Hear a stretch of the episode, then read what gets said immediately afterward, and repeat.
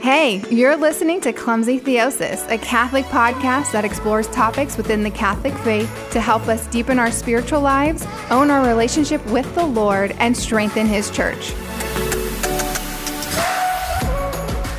Hello and welcome. My name is Rochelle Lucero, and I'm the host of the Clumsy Theosis podcast. Today, I want to send a thank you to our most recent donor to the Clumsy Theosis podcast, Toba Chukwu. I really hope that I said your name correctly, friend. If I didn't, I'm so sorry. But if anyone else out there has been touched or your life and your faith has been informed by clumsy theosis, please I ask you to prayerfully consider making a donation because the podcast is only possible because of all of your donations.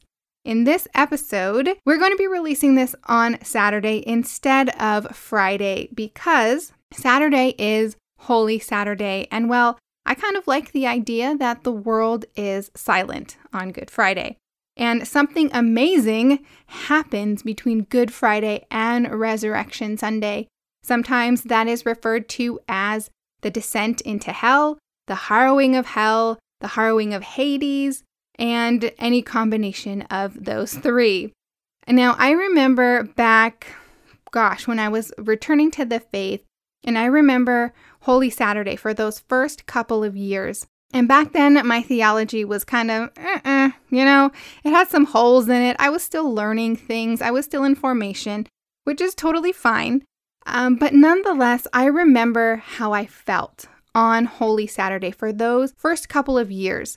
Now, the day before all of those Holy Saturdays, I would go to the Good Friday events, right? So, Stations of the Cross, Passion Plays, and whatnot. I remember not liking to enter the churches on Good Friday. I really hated the feeling of entering any Catholic church on a Good Friday because it just felt like a crypt. It felt empty and void. And maybe it was just the fact that all of the statues and art of the saints and our Lord and the crucifix and everything within the church was shrouded in black cloth. And the Eucharist had been removed the day before. And even the candle that signified Christ's presence was snuffed out.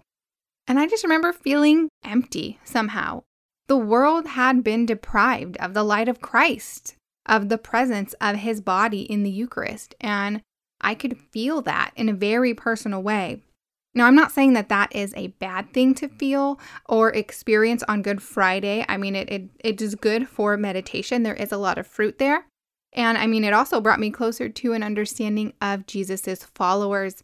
But the thing is, while I was wrapped up in the presence of Christ's light leaving the world that I was so familiar with, the world that I could see and touch and feel, there are others in need of the light of Christ, specifically those who had died. Now, that's when I learned about Jesus' harrowing of Hades, when Jesus died on the cross and he descended into hell and destroyed death and granted life to those in the tombs. Now, this was huge because it gave me bigger insight to what was going on in between Good Friday and Resurrection Sunday. Something big was happening that I just wasn't paying any attention to. And so I want to share that with you today.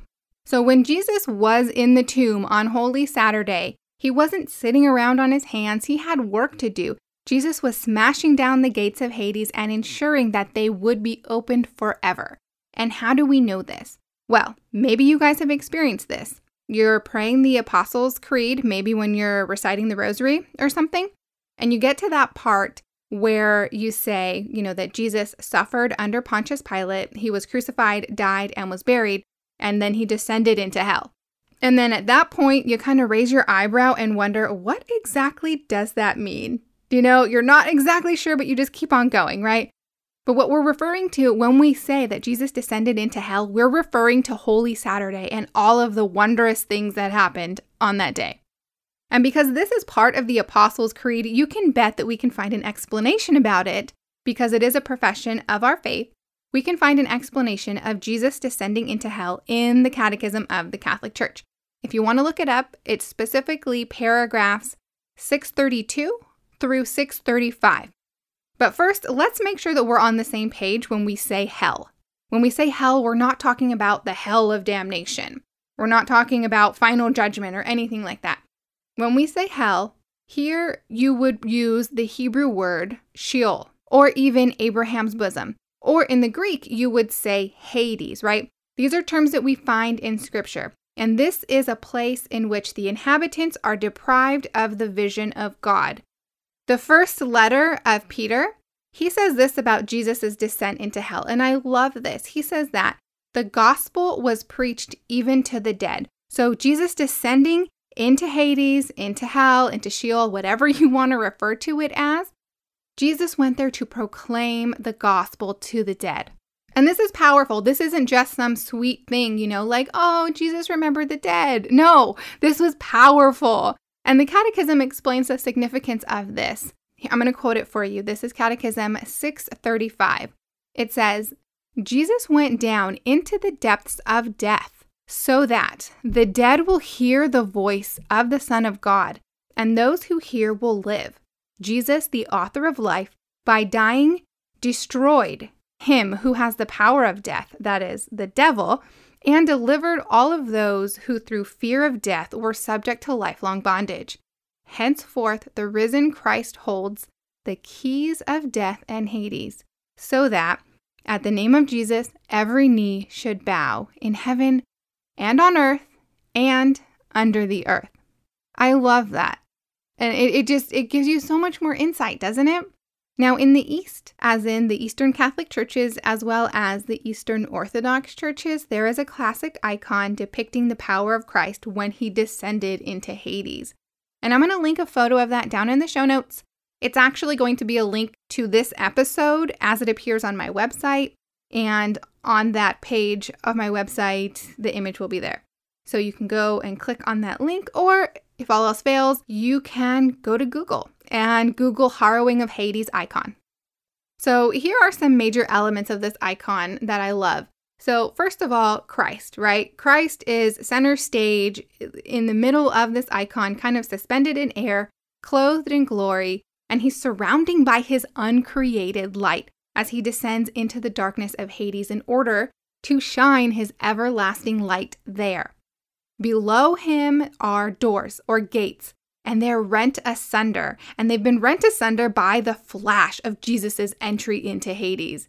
And then below those doors, there's usually a dark chasm, which represents a few things. It represents the time that Jonah experienced the darkness while he was in the belly of the whale for three days, as well as we see a harkening back to the icon of the Nativity of Christ and then around those doors and um, kind of also in the chasm, you'll see a bunch of little keys and locks, and they're going to be strewn around all over. And that is just to show that the bonds have been broken and the doors of Hades will remain open for all of eternity. And sometimes in these icons, depending on which one you're viewing, Jesus could be holding a cross that symbolizes his triumph.